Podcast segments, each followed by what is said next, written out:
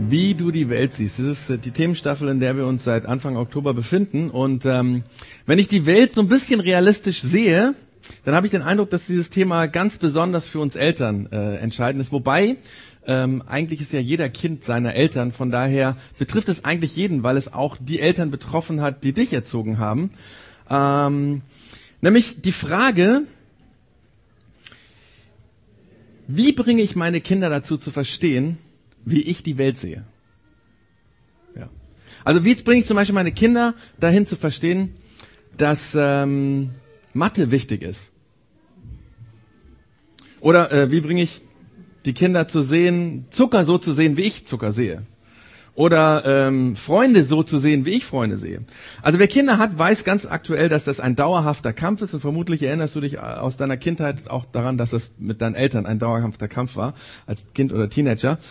Äh, genauso herausfordernd ist es übrigens auch, glaube ich, ähm, für alle von uns, die verheiratet sind oder in einer Paarbeziehung leben, weil wie bringe ich meinen Partner dazu, die Welt so zu sehen wie ich, ja? Also zum Beispiel, wie bekomme ich ihn, also all die Ladies hier unter uns, ne, wie bekomme ich ihn dazu, Geld so zu sehen, wie ich das sehe? Ja. Oder andersrum für die Männer hier, wie bekomme ich sie dazu, Sex so zu sehen, wie ich Sex sehe? Und wenn ihr dann viel darüber geredet habt und den Eindruck hast, jetzt, jetzt hat sie es begriffen, jetzt hat er es begriffen, dann wirst du am nächsten Tag feststellen, wie schwer es ist, ihm schon wieder beizubringen oder ihr schon wieder beizubringen, wie Geld zu sehen ist oder wie man Sex sehen sollte und so weiter. Also ein Dauerbrenner für die meisten von uns. Aber kommen wir nochmal zu den Eltern zurück, ja? Als Eltern denkst du dir bezüglich deiner Kinder Folgendes. Du denkst dir, eines Tages wirst du es verstehen. Eines Tages wirst du es verstehen.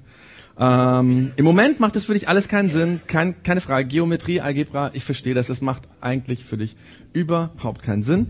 Ähm, aber eines Tages wirst du es verstehen oder eines Tages wirst du Zucker so sehen, wie ich sehe und Freunde so sehen wie ich. Und wenn du, und wenn du die Welt so siehst wie ich, wenn du es so siehst wie ich, dann wirst du tun, was ich dir heute sage.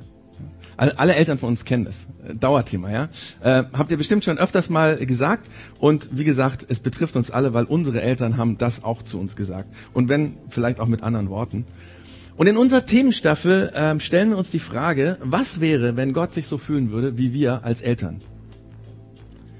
Dass er versucht, uns beizubringen, wie er die Welt sieht. Und dass er dich bei ganz ähnlich fühlt, wie wir im Miteinander mit unseren Kindern. Und der große Gedanke, quasi der rote Faden dieser Themenstaffel, der sich dadurch zieht, ist folgendes, nämlich, wenn wir die Dinge so sehen, wie Gott die Dinge sieht, wenn wir die Dinge so sehen, wie Gott die Dinge sieht, dann werden wir immer mehr dazu kommen, das zu tun, was Gott sagt. Das ist übrigens ähm, etwas, das ich bewusst oder unbewusst ähm, seit Jahren immer und immer wieder bete, dass ich sage, Gott hilf mir, die Dinge so zu sehen, wie du sie siehst. Ja, meine Familie, meine Beziehung, mein Geld, mein Potenzial, mein Job, meine Karriere, äh, alles, was mich betrifft. Gott, wie siehst du das? Und Gott, wenn ich nur ein bisschen, einen kleinen Einblick in das bekommen würde, wie du das siehst, so ein Türspalt in deine Sicht bekommen würde, dann würde ich mich aus deiner Sicht wahrscheinlich besser verhalten weiser verhalten, konstruktiver verhalten. Und ich glaube, dass diese Frage extrem viel Energie in sich trägt. Und diese Frage ist eigentlich die zentrale Frage von allen Menschen, die dem Beispiel von Jesus folgen, die an Jesus glauben, die Jesus vertrauen wollen. Und wir haben uns zu diesem Thema beim letzten Mal grundsätzliche Gedanken gemacht, also Einleitung zu dieser Themenstaffel, wie Gott die Welt sieht und so weiter. Und ab heute wird es um spezielle Themen gehen. Und wenn du beim nächsten, letzten Mal nicht dabei warst, kannst du gerne äh, die Themen nochmal nachhören. Also das eine Thema und dann auch in Zukunft die anderen Themen. Überhaupt alle Podcasts von den Predigten äh, aus den letzten Jahren findest du auf dieser Seite pc.projektx-augsburg.de oder du scannst jetzt den QR-Code ähm, und dann findest du das. Heute schauen wir uns einen Bereich im Leben an, der wichtig ist, aber der uns oft nicht so auffällt. Zeit. Und wenn wir über Zeit reden, dann reden wir letztendlich über unser Leben. Ähm, Zeit ist Leben oder andersrum. Das heißt, wenn du sagst, Gott hilf mir, mein Leben so zu sehen, wie du es siehst, dann geht es auch um Zeit. Denn unser Leben verläuft in dem Zeitstrahl, den wir nicht anhalten können, der unentwegt weiterläuft. Und die Zeit des Lebens, ähm, die ist ein wichtiger Schatz, ein fast eigentlich das wertvollste, was wir haben, oder? ist unser Vermögen, die Zeit.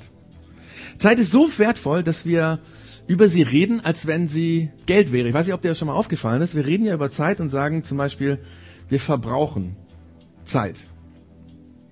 Ja. Oder ähm, wir sagen auch manchmal, wir investieren Zeit. Da investiere ich meine Zeit rein. Oder vermutlich hast du auch schon öfters mal Zeit verschwendet. Ja. Ähm, und ein ganz interessanter dabei, äh, Gedanke dabei wäre, am Ende unseres Lebens, oder ein Gedanke, interessanter Gedanke ist, am Ende unseres Lebens werden wir viel, viel, viel Geld ausgeben, um unserem Leben ein bisschen mehr Zeit dazu zu kaufen. Diejenigen von uns, die privat krankenversichert sind, ähm, die werden dann das sehen bei diesen äh, Rechnungen, die sie bekommen und die sie dann an die Krankenversicherung weiterleiten. Oder in aller Regel sind das ja in den letzten äh, Tagen des Lebens oder Wochen des Lebens die Angehörigen, die uns die letzte Wegstrecke begleiten, die dann diese Rechnung sehen und die Krankenkasse weiterleiten und sehen können, wie viel Geld, wie viel Vermögen wir in unserem Land ausgeben, um einem Leben ein bisschen mehr Zeit dazu zu kaufen. Natürlich tun wir das, weil das Leben und damit die Zeit für uns wahnsinnig wertvoll ist. Und ich habe gedacht, was wäre zum Beispiel, wenn ich zu dir kommen würde und sagen würde, hey, ich will ein bisschen von deiner Zeit kaufen. Also stell dir vor, in ein paar Jahren wird die Technik entwickelt, dass man quasi eine Erfindung irgendwie ermöglicht gemacht, dass man quasi einfach so drei Jahre von dem Leben des anderen mir zuschreiben könnte, ja. Und ähm, die Frage wäre, wie viel würdest du mir, also für so ein Stück Zeit von dir, wie, wie viel Geld würdest du dafür gerne haben? Was wäre dir das wert, ja? So sechs Monate, die du nicht mehr hast, sondern ich dann habe. Ähm, wie viel müsste ich dafür kaufen, äh, bezahlen? Also wenn wir diese Entscheidung treffen können, wäre das natürlich ganz, ganz krass. Aber wie viel Wert hat denn eigentlich Zeit? Kann es sein, dass es viel, viel, viel, viel wertvoller ist, als wir normalerweise annehmen oder vielleicht nicht annehmen, weil wir gar nicht an unsere Zeit denken? Und die Frage heute ist, wie sieht Gott unsere Zeit? Gott, hilf mir zu sehen, wie du Zeit siehst, damit ich mit Zeit so umgehe, wie du sie erfunden hast. Wie du das mit dem Leben dir gedacht hast, wie quasi mein Umgang mit Zeit in Einklang steht mit dem, wie du es gerne hättest. Und um eine Antwort auf diese Frage zu finden, stelle ich euch heute jemanden vor, der vermutlich der eine oder andere kennt, schon kennt, und zwar den Mose. Aber selbst wenn du den nicht kennst und auch nicht die Geschichte genau weißt, wer dieser Mose ist, hast du vermutlich irgendwann mal im Fernsehen irgendwo einen alten Spiritual gehört, der geht Go Down Moses. Und es geht um diesen Mose. Go Down Moses, way back to Egypt land und so. Das geht um diesen Mose. Das heißt, ähm, es geht nicht nur heute um diesen Mose, um den, einen Psalm, den dieser Mose geschrieben hat. Ähm, in der Bibel gibt es ein Kapitel, das ist das Buch der Psalmen und das sind äh, alte jüdische Lieder, die dort in einer Liedersammlung zusammengefasst wurden. Und einer von diesen Songs, den hat der Mose geschrieben und um den wird es heute gehen, weil in diesem Song, in diesem Lied, er über Zeit redet und wir etwas über Zeit lernen können. Aber bevor ich dazu komme, noch etwas zu diesem Mose. Das ist nämlich wichtig. Und zwar, ähm, wenn du kein Christ bist, dann, wenn du vielleicht auch Kirche und Glaube für dich in Frage stellst oder so dabei bist zu überlegen, ist das wichtig für mich oder nicht, es hatte schon einen Grund, dass du hier bist. Ehrt uns total, dass du hier die Zeit mit uns verbringst, obwohl du vielleicht sagst, ich weiß nicht, ob Glaube so wichtig ist. Aber wenn es so ist, könnte es sein, dass diese Sache, die ich jetzt über den Mose erkläre, für dich vielleicht das Wichtigste ist von dem Tag heute oder von der Predigt heute. Weil der Grund, warum Christen Mose ernst nehmen, warum Mose für Christen wichtig ist, ist nicht der Grund, dass, es, dass er irgendwie in der Bibel vorkommt. Also man könnte ja sagen, ja, das sind die Leute, die in der Bibel vorkommen, sind wichtig für uns. Der Grund, warum Mose für uns wichtig ist, ist nicht, weil er in der Bibel steht, sondern der Grund, warum Christen Mose ernst nehmen, ist, weil Jesus Mose ernst genommen hat. Für Jesus war Mose sehr, sehr wichtig. Und er hat die Dinge, die er getan hat und die Dinge, die er gesagt hat, ernst genommen und nicht nur ernst genommen, sondern er hat daran geglaubt, dass der Mose das so gesagt hat. Und weil Jesus das so gesehen hat, haben das die Christen so gesehen. Deswegen sehen wir das heute. Ich meine, wir Christen nennen uns Christen. Ich mag diesen Begriff nicht so sehr, weil da so viele Bilder im Kopf auftauchen über negatives Christsein. Gestern waren wir auf der Straße bei einer Demonstration. Da waren ein paar Leute von so einer ähm, atheistischen Stiftung, der Giordano Bruno Stiftung. Ähm, und ähm, die haben dann über Christen geredet und ihr Bild und so. Und das, ich mag das eigentlich nicht so, aber dieser Name Christen kommt von Christus. Und weil Christus, Jesus Christus, diesen Mose so ernst genommen hat, deswegen ist er für uns wichtig. Ähm, er ist sogar so wichtig für den Jesus gewesen, dass er viele Aussagen, Jesus viele Aussagen von sich mit dem belegt hat, was Mose gesagt hat. Und deswegen reden wir heute über diesen Mose, weil er eine Person ist, die Jesus ernst genommen hat. Und wenn Jesus sie ernst genommen hat, sollten wir sie auch nehmen, äh, ernst nehmen, weil Jesus ähm, nun mal derjenige ist, der vorhergesagt hat, dass er eines Tages sterben wird. Ich meine, das können wir alle. Aber er hat gesagt, drei Tage nachher werde ich wieder lebendig sein. Und wenn du jemand, der das sagst, dann plötzlich lebendig nach seinem Tod vor dir stehen siehst, dann nimmst du alles ernst, was er sagt. Und das ist das, was mit den ersten Christen passiert ist, dass sie das von Jesus gehört haben, dann gesehen haben, er lebt wieder, obwohl er ganz grausam an einem Kreuz verreckt ist. Und dann haben sie gesagt, okay, wenn Jesus diesen Mose ernst nimmt, dann nehmen wir ihn auch ernst. Das ist der Grund, warum heute Christen den Mose ernst nehmen. Und zum Thema Zeit ähm, ist der Mose deswegen wichtig, noch was anderes, was man von ihm wissen müsste. Er ist, ungefähr, er ist 120 Jahre alt geworden, also einer von den Menschen, die sehr, sehr, sehr alt geworden sind. Und er wuchs als reicher, verwöhnter Schnösel im Königshaus von Ägypten auf. Müsst, sollte man auch wissen. Und zwar so 1300 bis 1200 vor Christus wuchs der Mose in Reichtum und Wohlstand auf. Ähm, er wuchs in einer Welt auf, in der er alles, alles haben konnte, weil die Tochter des Pharaos hatte ihn adoptiert. So war er quasi der Adoptivenkel des wichtigsten Mannes, des mächtigsten Mannes in der damaligen Zeit. Und irgendwann im Laufe seines Lebens als Angehöriger des Pharaos hat er ein Schlüsselerlebnis gehabt. Und dieses Schlüsselerlebnis führte ihn dazu, darüber nachzudenken, ob sein Leben nicht eine Bestimmung hat, ob er nicht vielleicht aus einem bestimmten Grund auf dieser Welt ist. Und ähm, der Mose hat sich nämlich darüber geärgert, dass die Ägypter ein ganzes Volk versklavt haben. Das waren die Hebräer, die hebräischen Sklaven. Und in ihm ist der Wunsch entstanden, sich gegen dieses Unrecht ähm, quasi zu wenden, da etwas gegen zu tun. Das war natürlich so eine Entwicklung in ihm, das ist nicht von heute auf morgen gegangen. Er hat da immer wieder drüber nachgedacht und irgendwann ist dieser Spannung in ihm immer stärker geworden, nämlich zwischen der Frage, bleibe ich in dem Leben, was ich quasi wie ich aufgewachsen bin, in dem Wohlstand, im Reichtum, oder setze ich mich für die Menschen ein, die unterdrückt und versklavt werden, setze ich mich dafür ein, dass sie befreit werden. Und ähm, das war nicht so ganz einfach für den Mose, weil er wusste nicht, wie das ausgehen wird. Also ich meine, wir heute können der Bibel nachlesen, wie das ausgegangen ist. Das wusste er nicht. Er wusste nur, wenn ich mich für diese Sklaven einsetze, wird das einen Haufen Stress mit sich bringen. Das wird vermutlich richtig lebensgefährlich für mich. Und trotzdem hat er sich entschieden, er will sich für diese jüdischen Sklaven einsetzen. Er lässt den Komfort, den Wohlstand des Palastes hinter sich und äh, kümmert sich um ein Problem, was gelöst werden muss, um diese versklavten Menschen. Und das ist sein Lebenssinn geworden. Das ist seine Bestimmung geworden. Das ist das, wofür er gelebt hat. Und das war sehr wichtig. Ich meine, das ist weltgeschichtlich wichtig, was er da getan hat, weil ähm, wenn wir heute eine Umfrage in der Straße machen würden und die Leute fragen würden, ob sie irgendjemanden kennen aus der Zeit 1300 bis 1200 vor Christus, ich meine, wenn überhaupt jemand irgendwas weiß, dieser Name wäre der einzige, der auftauchen würde. Das ist eigentlich der einzige, den man noch aus dieser Zeit kennt ähm, heute, weil es so wichtig ist, was er getan hat. Aber der Mose ist nur deswegen dazu gekommen, dass er sowas Entscheidendes getan hat, weil er an einen Punkt in seinem Leben auf den Gedanken gekommen ist und sich darauf eingelassen hat, vielleicht hat mein Leben einen Zweck. Vielleicht hat es eine Bestimmung. Vielleicht, vielleicht bin ich hier, weil ich etwas ganz Bestimmtes tun soll. Und dann hat er sich darauf eingelassen, weil er gemerkt hat, ja, das ist es. Und dafür will ich leben und dafür will ich alles einsetzen. Und dann hat er Wohlstand und alles hinter sich gelassen.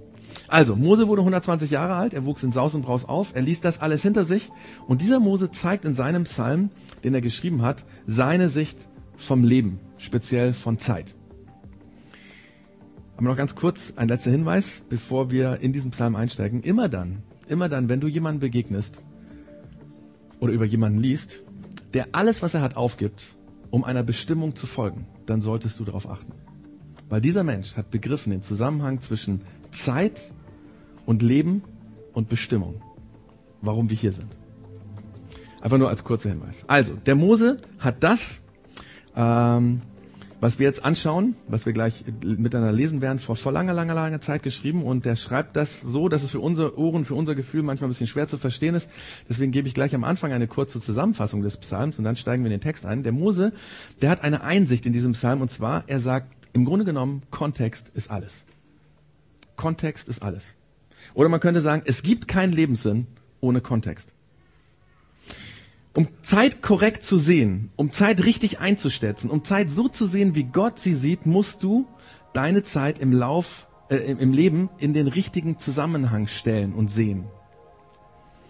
Und ich versuche das mal zu erklären, was er mit meint. Äh, du hast bestimmt zu Hause so eine Schublade ähm, schon mal rausgezogen und hat, hast was rausgenommen und hast dir gedacht, was ist das?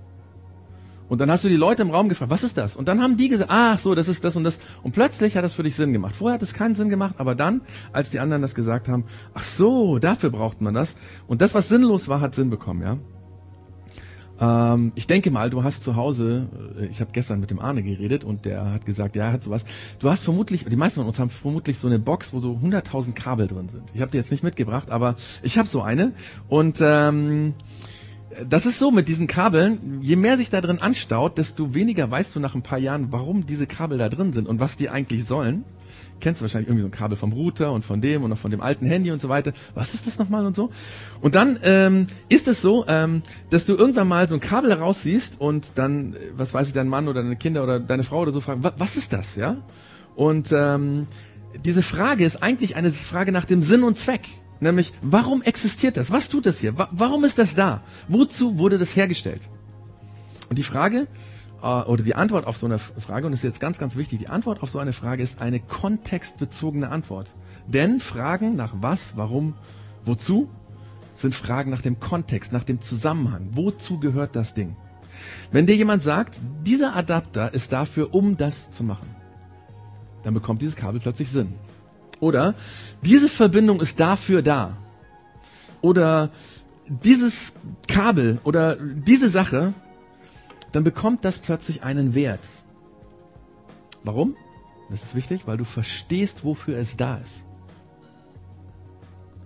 Das heißt, wenn wir wissen, wofür ein Kabel da ist, dann merken wir plötzlich, dass es eigentlich einen Sinn hatte. Und andersherum, wenn wir nicht wofür wissen, wissen wofür ein Kabel da ist, ähm, dann wissen wir auch den Zusammenhang nicht. Das ist nämlich der Grund, und das ist jetzt vielleicht äh, ein tragisches Beispiel, was du schon mal erlebt hast, das ist wahrscheinlich der Grund, warum du schon Dinge weggeworfen hast, wo du gedacht hast, die sind sinnlos. Wofür liegt das hier rum? Und du hast es einfach weggeschmissen, ja? Und dann lieben Frauen, hast du schmerzlich herausfinden müssen, dass diese Schraube die einzige Schraube ist, die in dieses Gewinde reinpasst. Und, ähm, und was? Du hast das weggeworfen? Ich meine, jetzt müssen wir den ganzen, den, den, den ganzen Apparat wegschmeißen. Diese Schraube, das ist der Sinn des Lebens. Ja. Und äh, du dachtest, das ist wertlos, weil äh, du hast es weggeworfen, weil du nicht wusstest, wofür das da ist. Und dein Mann hat gesagt, oh Mann, wie kann man sowas tun? Wie kann man diese wichtige Schraube wegschmeißen? Das ist übrigens der Grund, warum, wenn ich was auseinanderschraube, mittlerweile das auf ein Blatt Papier aufklebe. Und meine Frau weiß dann, das darf ich nicht wegschmeißen, dieses Papier. Das muss wichtig sein. Genau. Ähm, ganz ehrlich, uns Männern ist sowas auch schon passiert, ja, weil ich meine, ähm, da holen wir es raus. Was ist das hier? Wo, wozu soll das? Du hast 20 Stück davon? Wofür soll das gut sein, ja? Aber Scherz beiseite. So ist das mit den Dingen, wo wir den Zusammenhang nicht verstehen. Und bei dem Mose der erklärt uns dazu etwas in seinem Psalm. Es ist der älteste Psalm, das muss man dazu wissen, in diesem Buch, in dieser Liedersammlung. Ähm, diese Liedersammlung ist alt, aber dieser Psalm ist 1300 bis 1200 vor Christus geschrieben. Das ist also was, das ist wichtig, das zu wissen, das ist das, was der Mose uns sagen will. Ähm, nämlich der Mose, der Wohlstand hinter sich gelassen hat, um einer Bestimmung zu folgen, der gesagt hat, ähm, wenn du dein Leben verstehen willst, dann musst du den Kontext anschauen und nur der Kontext lässt verstehen, was der Sinn ist. Du willst ja kein Adapter sein für ein Gerät, was du, also der, der keinen Sinn macht für ein Gerät, das du nicht kennst. Und in diesem Kontext, in diesem Sinn, wenn wir das so wissen, schreibt er folgendes. Herr, solange es Menschen gibt, bist du unsere Zuflucht. Das heißt, schon immer und immer, wo wir uns erinnern können, bist du die Zuflucht. Wobei das interessant ist mit diesem Wort Zuflucht, weil in den deutschen Bibelübersetzungen, fast allen, ich habe nachgeschaut, steht dieses Wort Zuflucht. Obwohl das Wort, das hier im hebräischen Original von dem Mose gebraucht wurde, eigentlich Wohnung heißt oder vielleicht auch noch Hort. Das kennen wir ja heute ja natürlich die Kinder, die im Hort sind. Ähm, natürlich ist die Wohnung ein Rückzugsort und da habe ich vielleicht auch eine Zuflucht vor irgendwie was. Ähm, aber es ist ein Ort, wo ich wohne, ähm, Wohnung ist eigentlich viel mehr. Die Engländer, die sagen, oder der, in englischen Bibel steht an diesen Stellen überall to dwell oder dwelling place, also der Ort, wo ich wohne.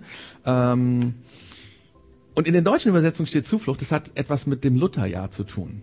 Also ne, kurzer Exkurs. Also Luther vor 500 Jahren. Wir feiern heute das 500-jährige, äh, dieses Jahr das 500-jährige Jubiläum.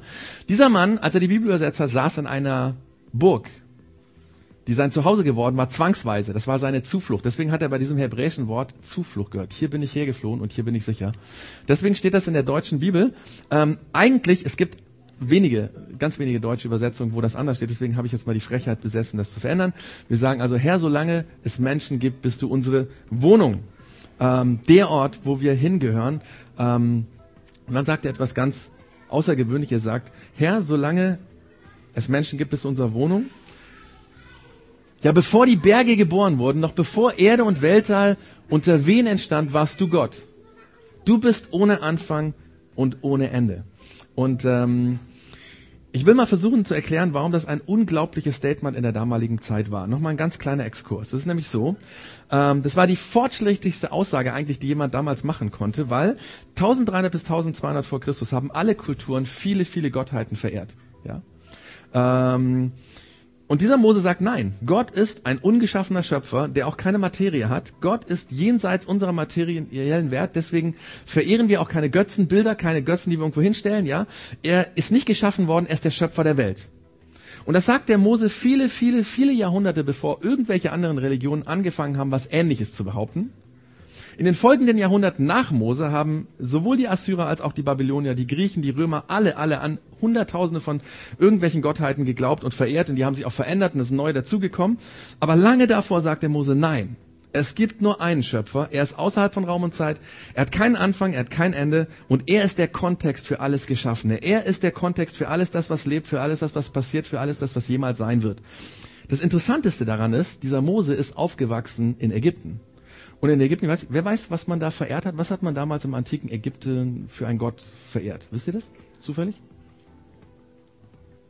Bitte? Nee, der Pharao war der Kaiser oder der König Kaiser oder so. Nee, man hat die Sonne verehrt. Und dieser Sonnengott, habt ihr bestimmt schon mal gehört, hieß Ra. Ja? Und dieser Sonnengott, es gab, ähm, das war natürlich der höchste Gott, den man verehrt hat, aber es gab eine Theorie, wo dieser Sonnengott denn herkam. Die eine Theorie, die war so, dass man gesagt hat, dieser Gott ähm, hat sich selber geschaffen. Natürlich äh, ein geschickter Schachzug, Schachzug, um zu erklären, was man nicht weiß, was man nicht irgendwie erklären kann. Also, weil dann müsste er ja kurz bevor er entstanden ist, plötzlich da gewesen sein. Äh, ja, genau. Aber es gab noch eine andere Theorie, die war für die Leute damals auch sehr wichtig. Die haben gesagt, dieser Gott Ra ist geschaffen worden von einem anderen. Es gab einen anderen, der hat ihn geschaffen.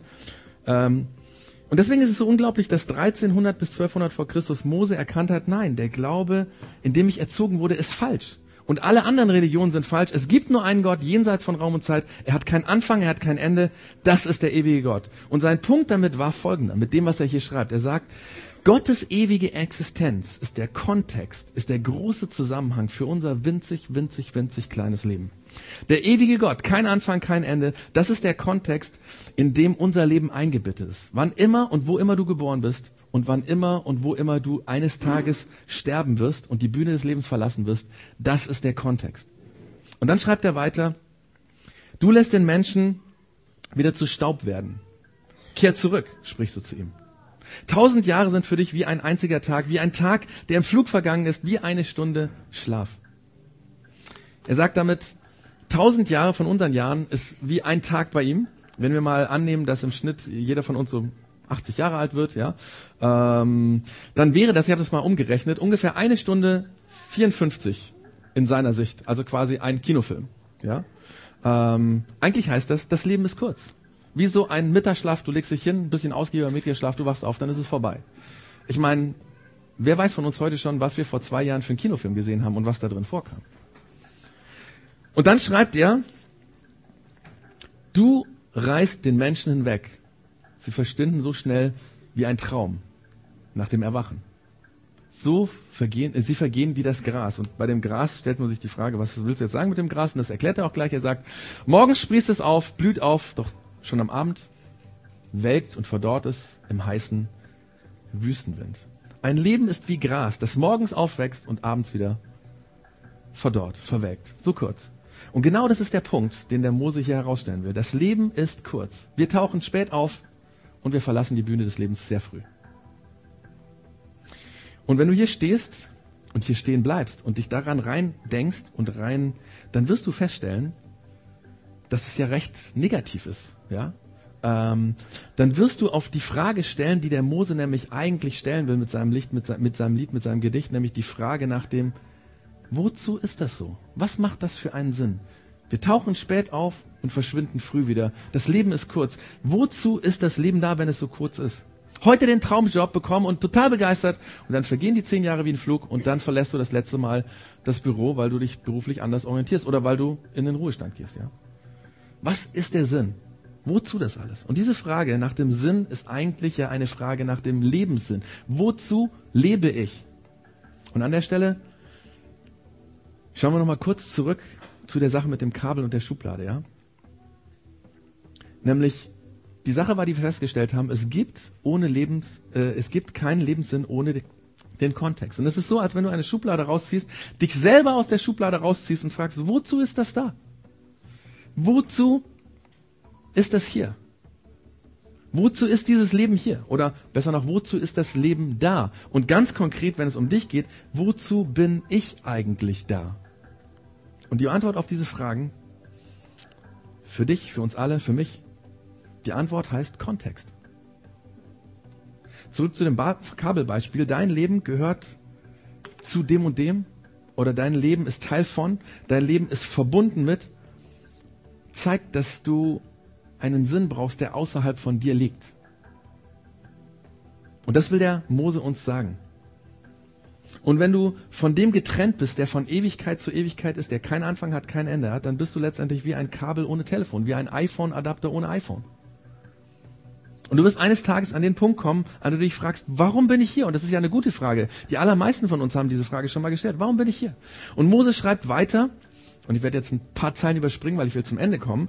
Ähm, und ich, ja, also mach euch Mut, das zu Hause vielleicht mal zu lesen. Psalm 90 äh, einfach mal durchzulesen. Also der Mose, der wird jetzt noch depressiver in den nächsten Zeilen, ja. Er sagt im Grunde genommen, weißt du was, wenn du nicht aufpasst, wirst du in den nächsten Jahren im Alltag herumirren, dabei etliche Fehler machen, manche Fehler wirst du massiv bereuen, du wirst richtig dafür zahlen, schmerzlich dafür bezahlen und dann wirst du eines Tages sterben. Und wenn du nicht aufpasst und wenn du dich aufmerksam auf das achtest, wozu eigentlich da bist, wenn du den Kontext des Lebens nicht begreifst und im Alltag nicht berücksichtigst, dann wird dein Leben zerrinnen und plötzlich wirst du nicht mehr sein. Und an der Stelle in Vers 10 schreibt er zusammenfassend dazu, unser Leben dauert 70, vielleicht sogar 80 Jahre, doch darauf, worauf wir stolz sind, ist nur Mühe und Lärm um nichts. Wie schnell eilen die Jahre vorüber, wie rasch fliegen sie davon. Das ist seine Beschreibung von einem Leben ohne Sinn und Ziel. Das ist die Beschreibung eines vergeudeten Lebens, das ist die Beschreibung eines Lebens von einem Menschen, der den Kontext nicht gefunden hat. Wozu lebe ich? Wozu bin ich da? Und an der Stelle, genau an der Stelle, biegt plötzlich Mose in seinem Gedanken an ganz massiv um die Ecke oder macht einen U-Turn oder wie auch immer. Ähm, denn der Punkt, der jetzt kommt, der, der macht eigentlich irgendwie so gar keinen Sinn für uns. Ja, er schreibt, Zunächst mal, doch wer kann begreifen? Und er meint damit, hey, wenn wir doch nur begreifen würden, und das zeigt schon mal auf, es gibt etwas, was wir begreifen müssten, was wir aber nicht intuitiv herausfinden als, als Menschen, ja, was wir so schnell übersehen. Und dann sagt er, wenn wir nur begreifen würden, wie gewaltig dein Zorn ist. Und dann denkst du, hä? Was willst du jetzt damit sagen, bitteschön, ja? Und dann äh, äh, sagt er das noch, noch weiter, dann wird es noch schwieriger. Er sagt, wer begreift, welche Ehrfurcht dir gebührt? Hört sich so irgendwie wie eine Lösung für das an, was wir jetzt gerade besprochen haben, oder? Also ähm, es hat damit zu tun, dass der so alt ist, der Text. Und es hat damit zu tun, dass dieser Mose natürlich anders gedacht hat in seiner Kultur wie wir. Und ich mache jetzt keinen Exkurs zur hebräischen Sprache und den Satzbau und die Worte und Erklärungen und so weiter. Ich versuche einfach in der heutigen Sprache, im heutigen Deutsch zu übertragen, was er hiermit meint weil dieser Punkt so extrem wichtig ist und weil er so viel Energie hat. Er sagt, wenn wir nicht begreifen, wenn wir nur begreifen würden so oder sehen könnten, wie Gott wirklich ist, dann würden wir ihm Respekt und Ehrfurcht entgegenbringen und zwar den, den er verdient hat. Wenn wir nur einen kleinen Einblick in den Kontext unseres Lebens bekommen würden, einen Blick durch die Türspalt zu dem Gott, der ohne Anfang und ohne Ende ist, wenn das passiert, wenn du nur einen klitzekleinen Schlimmer erhaschen würdest von diesem Sinn des Lebens, dann würde sich für dich alles, alles ändern. Und du würdest plötzlich ihm gegenüber automatisch die Ehrfurcht und den Respekt haben, den er verdient hat. Aber es ist eine Herausforderung, weil Gottes Herrlichkeit ist verborgen. Wir sehen das nicht. Wir könnten sagen, wir sind mit Blindheit geschlagen. Wir merken das gar nicht. Wenn wir so im Leben so vor uns herleben, merken wir das gar nicht. Aber der Mose wusste diesen Zusammenhang. Er ist oft, ganz, ganz oft Gott begegnet. Manchmal durfte er so nah an ihn ran, es wird mal berichtet, dass er, als er dann von dieser Begegnung mit Gott zurückgekommen ist zu den anderen Leuten, im Gesicht so geleuchtet hat oder geglüht hat, dass die vor Angst vor ihm geflohen sind. Er wusste, was Ehrfurcht ist. Ich meine, es ist ja bei uns so, wenn wir eine berühmte Person zufällig mal treffen, dann spüren wir so ein bisschen was von Ehrfurcht oder Respekt. Ich habe jetzt noch nicht so all viele, all, allzu viele berühmte, wirklich berühmte Personen getroffen. Vor zehn Jahren bin ich mal in Kroatien an Till Schweiger vorbeigelaufen, ja. Ähm, aber das war nur so ganz kurz und ähm, eigentlich ist mir erst aufgefallen, dass er es war, als er schon weg war. Aber ähm, Im März, im März diesen Jahres, ganz äh, ohne, also ungelogen, bin ich ähm, mit dem Flugzeug nach Berlin geflogen und da war Mark Forster äh, in dem Flugzeug. Fünf Personen vor mir stand Mark Forster und dann im Flugzeug sieben Reihen hinter mir hat er gesessen. Und ich habe mich nachher gefragt, warum hast du für deine Kinder kein Autogramm mitgebracht, ja? Weil die kennen ihn und die finden ihn cool. Ähm, hatte vermutlich was mit Ehrfurcht zu tun, ja? Ey, wer bin ich, dass ich irgendwie zu Mark Forster gehe, ihn um einen, eine Unterschrift frage, obwohl ich ja wusste, er ist 20 Jahre jünger als ich und so, ne? Aber ähm, noch mehr würde ich vermutlich ähnlich reagieren, wenn da Angela Merkel gesessen hätte, ja, oder irgendjemand anders, weil wir haben vor solchen berühmten Menschen, vor allem dann, wenn sie in unseren Augen Großes geleistet haben, und ich finde Max Forster echt gut, also die Musik ist der Hammer, ne? aber äh, dann verhalten wir uns nicht mehr normal wie anderen Menschen gegenüber, weil wir Respekt haben, weil wir Ehrfurcht haben. Wie viel mehr wäre es so, wenn Gott plötzlich auftauchen würde und er würde vor uns stehen? Ich sag dir, wir würden alle auf die Knie fallen, wir würden alle auf den Boden gucken und wir würden nicht mehr drüber nachdenken, ob wir das jetzt tun oder nicht tun, was er sagt, sondern wir sagen, würden einfach sagen, ja Chef, ja Herr, was immer du sagst, wir werden es tun. Weil er so viel Herrlichkeit und so viel krasse Majestät hat, wo wir sagen, das würde uns so überwältigen. Und das ist das, was der Mose hier sagen will. Weißt du? Gottes Gesicht ist verborgen, weil du kannst es gar nicht ertragen. Und deswegen sind wir mit Blindheit geschlagen. Aber wenn du anfängst, dich auf diesen Gott, der so herrlich ist, obwohl du es nicht sehen kannst, einlässt, wenn du nur anfängst, die Tür ein bisschen zu öffnen, ein bisschen durch den Türstall, äh, Türspalt in die Herrlichkeit zu sehen, dann würde sich alles verändern. Denn der Kontext für unser kleines, winziges Leben ist dieser ewige Gott. Und zwar den Sinn und Zweck, den Gott in unser Leben hineingelegt hat. Und dieser Sinn und Zweck ist ein Part auf seiner langen, langen Liste, die er tun will. Und diese lange Liste wenn wir die erkennen, werden wir sehen, wie krass dieser Gott ist, wie herrlich dieser Gott ist. Das heißt, wenn du dein Leben im Sinn, äh, deinen Sinn im Leben so empfinden willst, musst du dich als Geschöpf auf den Schöpfer einlassen. Du musst dich wie das Kabel mit ihm verbinden. Und wenn ein Geschöpf sich dauerhaft mit dem Schöpfer verbindet, dann ist das der Ort, dieser Gott der Ort, wo er Sinn im Leben findet. Wenn wir das nur begreifen würden, wenn wir das nur begreifen würden, dann würden wir uns ändern, dann würden wir alles ändern. Weil wir dann den Kontext ganz anders sehen würden von unserem Leben. Weißt du, Gott erschuf uns mit Absicht für seine Absicht, die er mit uns hat. Gott erschuf uns mit Absicht für seine Absicht mit uns. Will heißen, Gott wollte, dass es dich gibt. Und ohne ihn bist du wie ein altes Tonband, für das es heute kein Tonbandgerät mehr gibt. Ja, oder ohne ihn bist du äh, wie so ein altes Mobilfunkgerät der ersten Generation. Das war noch analog, ja, sah so aus. Ich weiß nicht, ob jemand sowas so als Sammelstück zu Hause stehen hat. Ist bestimmt super interessant, aber ist in dem Alltag heute nichts mehr wert, weil es gibt das analoge Mobilfunknetz nicht mehr. Kannst dir gerne hinstellen, kannst du abnehmen, wird nichts passieren, weil da ist keine Verbindung mehr. Ohne den Kontext deines Lebens, ohne den Gott, der dich erschaffen hat, bist du letztendlich so, sind wir so, bin ich so. Und das meint der Mose. Wenn du getrennt bist von Gott oder wenn du dich mit weniger zufrieden gibst, wenn du irgendetwas aus deinem sinnlosen Leben zum Sinn machst, ja, dann würde Mose sagen, ey, ich habe 120 Jahre gelebt und ich war genau da, wo du jetzt bist und ich habe alles Mögliche durchgemacht. Ich hatte alles, was ich mir wünschen könnte und ich habe all das aufgegeben und glaub mir, es war die beste Entscheidung, die ich getroffen habe, weil ich begriffen habe, weil ich einen Lichtstrahl von dem gesehen hat, was Gott mit mir vorhat. Dann habe ich gesagt, das will ich tun, da will ich dabei sein. Und das meint er mit diesem schweren Satz, den wir nicht so einfach verstehen, indem er sagt, doch wer kann begreifen, wie gewaltig dein Zorn ist und wer begreift, welche Ehrfurcht dir gebührt?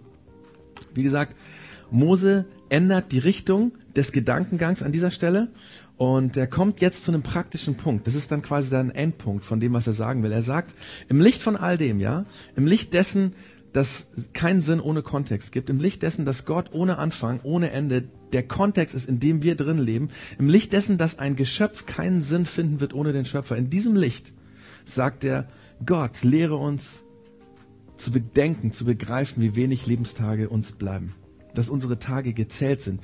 Und wenn du vergisst, dass deine Tage gezählt sind, lebst du ein abgetrenntes Leben. Und wenn du vergisst, dass deine Tage gezählt sind, versuchst du irgendeinen Sinn in deinem Leben zu pumpen, Lehre uns bedenken, wie wenig unsere Lebenstage sind, wie wenig uns noch bleiben, damit wir ein Herz voller Weisheit erlangen. Und dieses Wort Weisheit finde ich total stark, weil Weisheit ähm, ist eigentlich, dass du jedes Thema, also ein weiser Mensch tut jedes Thema, egal wie klein es ist, in einen großen Kontext stellen. Du wirst einen weisen Menschen daran erkennen, dass du, wenn du ihm eine Frage stellst, er diese Frage nicht einfach beantwortet, sondern erstmal in den großen Kontext stellt und dann eine Antwort findet. Und Mose sagt, Bitte mach uns so weiter. Du musst anfangen, Gott uns beizubringen, uns zu lehren, dass unsere Tage gezählt sind. Ähm, wir müssen uns daran erinnern, dass unsere Zeit begrenzt ist. Wir müssen anfangen zu sehen, wie das wirklich ist, damit wir weise werden. Und diese Weisheit brauchen wir, um den Kontext des Lebens zu verstehen und zu sehen. Das heißt, die Frage, die wir uns stellen sollten, ist nicht, wozu bin ich hier, sondern für wen bin ich hier? Weil die gute Frage ist, du bist nicht für ein Was geschaffen. Wir Menschen sind nicht für ein, eine Sache, ein Was geschaffen, ja. Wir sind auch nicht entworfen und designt worden für ein Was. Wir sind nicht einmal im Bild von einem Was geschaffen worden, sondern wir sind für ein Wen geschaffen. Für wen bin ich hier? Das ist die Frage.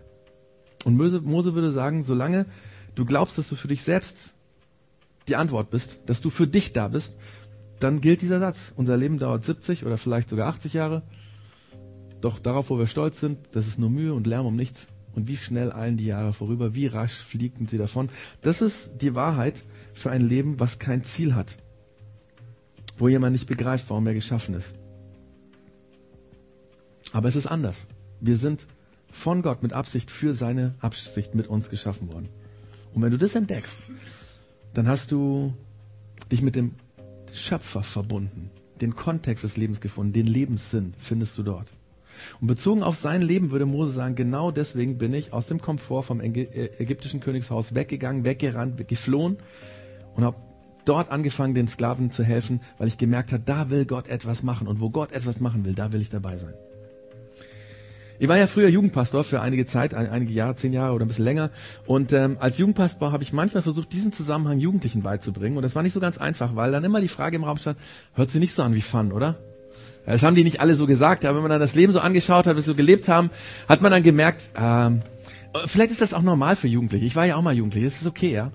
Aber ich habe versucht dann immer zu sagen, und das gilt bis heute, das möchte ich euch sagen, es, gibt, es geht um viel, viel, viel mehr als Fun. Es ist viel besser als Fun. Es ist etwas, was dich ausfüllt, nachhaltig. Es ist etwas, was viel besser ist als Vergnügen, weil es dich dauerhaft erfüllt. Es ist viel, viel besser als eine kurzzeitige, tolle Emotion, weil es dich mit Sinn vollpumpt, dauerhaft. Du gehst dann in den Fußstapfen, die Gott für dich vorgegangen ist. Und es gibt nichts Besseres als das. Ehrlich, es gibt nichts, nichts Besseres, ein besseres Leben als das, den Sinn und Leben mit diesem ewigen Gott zu finden. Der Kontext ist alles. Und es gibt keinen Sinn. Es gibt keinen Sinn. Es gibt keinen Lebenssinn ohne Kontext. Und wenn wir das begreifen, dann werden wir so leben, dass mit dem Wissen, dass unsere Lebenszeit begrenzt ist und wir lassen uns das auf, das ein, was Gott mit unserem Leben vorhat. Und wir werden fragen, wo handelt Gott? Wenn, weil da will ich sein. Wo handelt Jesus? Wo macht er was? Da will ich dabei sein. Und dann frage ich Gott, wie lasse ich mich äh, auf die Sache ein, dass du mir Kinder gegeben hast und wie reagiere ich richtig, wie, wie gehe ich richtig mit meinen Kindern um? Wie hast du dir gedacht, soll ich Kinder die Priorität geben und nicht die Priorität meinem Job oder meiner Karriere. Wie kümmere ich an, mich angemessen um meine Kinder, wie du dir es gesagt hast, die Kinder, die heute da sind und morgen schon ausgezogen sind. Und wie lasse ich mich auf deine Absicht ein, Eltern zu sein? Wie ist man richtig Papa? Wie ist man richtig Mama? Oder wie lasse ich mich auf meine Arbeit richtig ein? Wie hast du dir das gedacht? Wie soll ich hier arbeiten? Mit welcher Motivation? Wie soll das gehen? Was ist dir wirklich wichtig? Oder wie möchtest du, dass ich in der Schule, oder was hast du mit mir vor in der Schule? Natürlich, ich soll da lernen, deswegen bin ich ja hier, aber darüber hinaus, was hast du mit mir vor oder im Studium? Was hast du Gott mit mir vor? Und Mose würde sagen, bingo, jetzt hast du den Kontext entdeckt. Für dein Leben. Du hast es gefunden. Denn das Leben hat genau den Sinn. Deine Zeit, jetzt sind wir beim Thema, deine Zeit hat eine Bedeutung. Und darum geht es, das rauszufinden. Ich bin bei dem Thema ganz leidenschaftlich, weil mich das echt berührt hat. Ich bin da jetzt so, ähm, könnte ich sagen, vier Wochen sozusagen euch äh, voraus ähm, in diesem Thema, weil ich schon so lange mich damit beschäftige. Und ähm, in diesen vier Wochen hat sich mein Leben verändert, weil ich diese Frage immer wieder stelle, sage Gott, wie siehst du zum Beispiel mich oder oder äh, ähm, ich habe gemerkt, wenn ich meine Kinder ins Bett bringe, ähm, dann bete ich auch andere Dinge, aber ich bete immer wieder, Jesus zeigt diesem, meinem Sohn, meiner Tochter, was du mit ihm vorhast. Weil das ist das Wichtigste, dass das Kind schon in dem Kindesalter bei, also beigebracht bekommt oder er, erkennt, ich bin für etwas da. Ich bin nicht sinnlos hier. Es gibt einen Sinn und den geht es rauszufinden. Und ich habe jetzt in den letzten Wochen auch immer wieder meinen Kindern gesagt, weißt du was? Jesus hat einen Plan mit dir. Und das Wichtigste ist, den rauszufinden. Und ich will dir dabei helfen. Und es verändert die Atmosphäre. Und ich will dranbleiben. Ich habe mir vorgenommen, das nie wieder aufzuhören. Das ist die, eine geniale Frage, die wir uns und unseren Kindern stellen müssen. Das Geniale ist ja, wenn du deinen Kindern die Frage stellst, stellst du dir automatisch selber auch die Frage. Und ich weiß, ich frage dich, bist du bereit, bist du dabei, da mitzumachen? Dann sind es eigentlich zwei Fragen, die du von heute mitnehmen kannst. Nämlich die Frage, warum hast du mein Leben oder was hast du mit meinem Leben vor, warum hast du mich gemacht? Oder auch, was ist dein Sinn für mein Leben in deinem ewigen Kontext? Und die Frage wird jeden Tag aktuell sein, weil jeden Tag kommen wieder neue Dinge dazu. Und wenn wir uns diese Frage nicht stellen, dann werden wir ganz schnell 30, 40, 50, 60 Jahre älter sein als jetzt. Und wir werden eines Tages uns fragen, wozu sind wir da? Warum haben wir das alles hier gemacht? Warum, was ist der Sinn des Lebens? Und dann ist das Leben vorbei.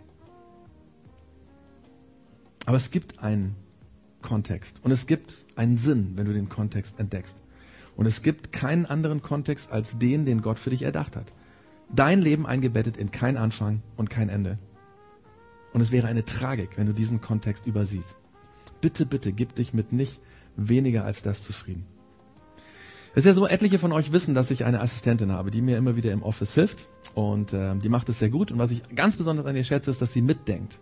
Also, dass sie mich konstruktiv kritisiert. Das ist mir das Allerwichtigste. Dass ich irgendwas schreibe und ich sage, hey, korrigier das mal. Die korrigiert nicht einfach nur die Rechtschreibung, sondern sagt, hey, das, das könntest du anders formulieren. Das ist mir super wertvoll. Das hilft mir total. Und letztens war ich wieder so begeistert von dem, dass sie mir so ein Feedback gegeben hat, dass ich ihr eine E-Mail geschrieben habe und geschrieben habe, danke fürs Mitdenken. Du bist echt die beste Assistentin, die ich mir vorstellen kann. Thanks so much. Jesus soll dich für deinen Einsatz beschenken. Und dann hat sie darauf geantwortet, folgendes, sie hat geschrieben, danke für dein Feedback, das freut mich natürlich.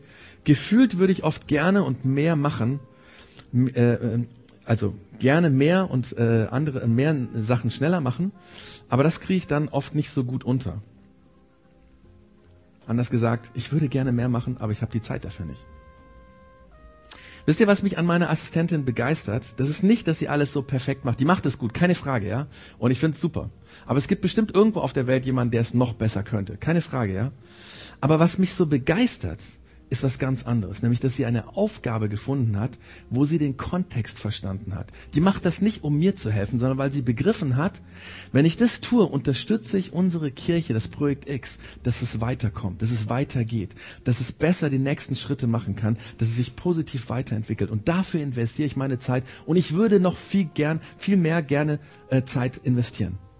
Ich habe mir gedacht, wie krass wäre das, wenn alle von uns im Projekt X sich so einbringen würden. Und ich weiß, dass es viele gibt, es etliche gibt, die sich ganz genau so einbringen, die sagen, hey, ich würde gern noch mehr Zeit investieren, aber ich habe sie nicht. Ich würde gern noch mehr tun, aber ich kann leider nicht. Ja? Und äh, danke, danke, danke, wenn das bei dir so ist. Weil es ehrt mich, dass du, dass wir miteinander unterwegs sind, um diese Kirche zu bauen. Das, das ist der Hammer. Aber vermutlich gibt es auch Leute, und das musst du selber entscheiden, das kann ich nicht entscheiden, das musst du selber entscheiden, vielleicht bist es bei dir so, dass du sagen würdest, ich kann das nicht so sagen, dass ich mehr Zeit investieren würde, weil vermutlich hat es damit zu tun, dass du diesen großen Kontext nicht siehst, dass das, was du ins Projekt X in, einbringst, in diesen Kontext von Gott hineinkommt, gehört. Und wenn das bei dir so ist, dann solltest du fragen, hey Jesus, warum bin ich hier? Es hat ja einen Grund, warum du hier bist. Warum gehöre ich hier zum Projekt X dazu oder, oder komm immer wieder mal, warum, was hast du mit mir vor? Was möchtest du in diesem Kontext, wo du mich reingestellt hast? Was ist dein Sinn? Und stell dir mal vor, wie geil wäre das, wenn wir alle sagen würden, ich würde gerne noch mehr Zeit in diese Kirche investieren, aber ich investiere alles, was ich habe und ich kann leider nicht mehr. Ich glaube, dann hätten wir kein Problem mehr mit Mitarbeitern, dann, dann ja, würde alles super gut laufen. Weil jeder würde sich so einbringen, weil er sagt, es macht so Sinn, es ist so genial, es erfüllt mich, es gibt nichts Besseres in meinem Leben, als hier im Projekt X das zu tun. Und dann natürlich auf deiner Arbeit dieselbe Frage zu stellen und bei dir in der Familie dieselbe Frage zu stellen und äh, wo auch immer du bist, dieselbe Frage zu stellen. Und das rauszufinden und das rauszuspüren. Miteinander. Ich wünsche uns das. Ich wünsche dir das. Ich wünsche mir das. Weil dann haben wir den großen Kontext verstanden, in dem wir ein kleines, winziges Leben sind, was aber Sinn macht. Weil Gott eine Agenda damit hat. Weil er Gott damit etwas vorhat in seiner Ewigkeit, die nie aufhören wird und die nie angefangen hat. Und ich möchte jetzt mit diesem Jesus reden, der das so irgendwie erfunden hat. Und ähm, wir werden gleich mit der Band ein Lied singen, was darauf auch nochmal Bezug nimmt, dass er nämlich der Anker in dieser Endlosigkeit ist, der uns den Sinn gibt. Und ich bitte die Band schon mal vorzukommen, ähm, während ich bete und ähm, genau, dann singen wir dieses Lied. Danke, Jesus, dass du diese Mose damals, schon lange bevor du geboren wurdest, ah, wir können das nicht verstehen, aber es war wohl so, dass du Gott diesem Mose beigebracht hast, dass du ohne Anfang, ohne Ende bist, dass du ohne Materie bist, dass du nicht eingebunden werden kannst in unsere dreidimensional zeitgebundenes Denken. Und dass du damit diesem Mose gezeigt hast, deine Aufgabe, dein Sinn ist, sich für dieses versklavte Volk einzusetzen. Und damit bringst du dich ein mit deinem kleinen Leben in meinen großen Kontext. Lass uns davon lernen, dass wir bedenken, dass unser Leben endlich ist. Aber dass es einen Sinn gibt und dass wir unsere Zeit nicht verspielen, sondern diesen Sinn suchen, den du mit uns vorhast, jedem Einzelnen. Das wird nicht ganz einfach und da muss man vielleicht auch miteinander diese Frage stellen und andere fragen, hey, was siehst du das? Was kann ich gut, wo kann ich mich einbringen? Und dann wünsche ich mir, dass jeder von uns, die wir heute hier sind, auf der Arbeit, zu Hause, im Verein, was weiß ich, wo man sich noch engagiert und auch hier bei uns in der Kirche so einbringt zu wissen, da bin ich richtig. Das ist das, was ich machen soll und das macht Sinn und das erfüllt mich und das ist so genial. Und da will ich nicht von zurück. Hilf uns dabei, Jesus, dass wir rausfinden, wie du Zeit siehst, dass wir sie so einsetzen, dass es in deinem Kontext, in deinem ewigen Kontext, ohne Anfang, ohne Ende Sinn macht. Amen.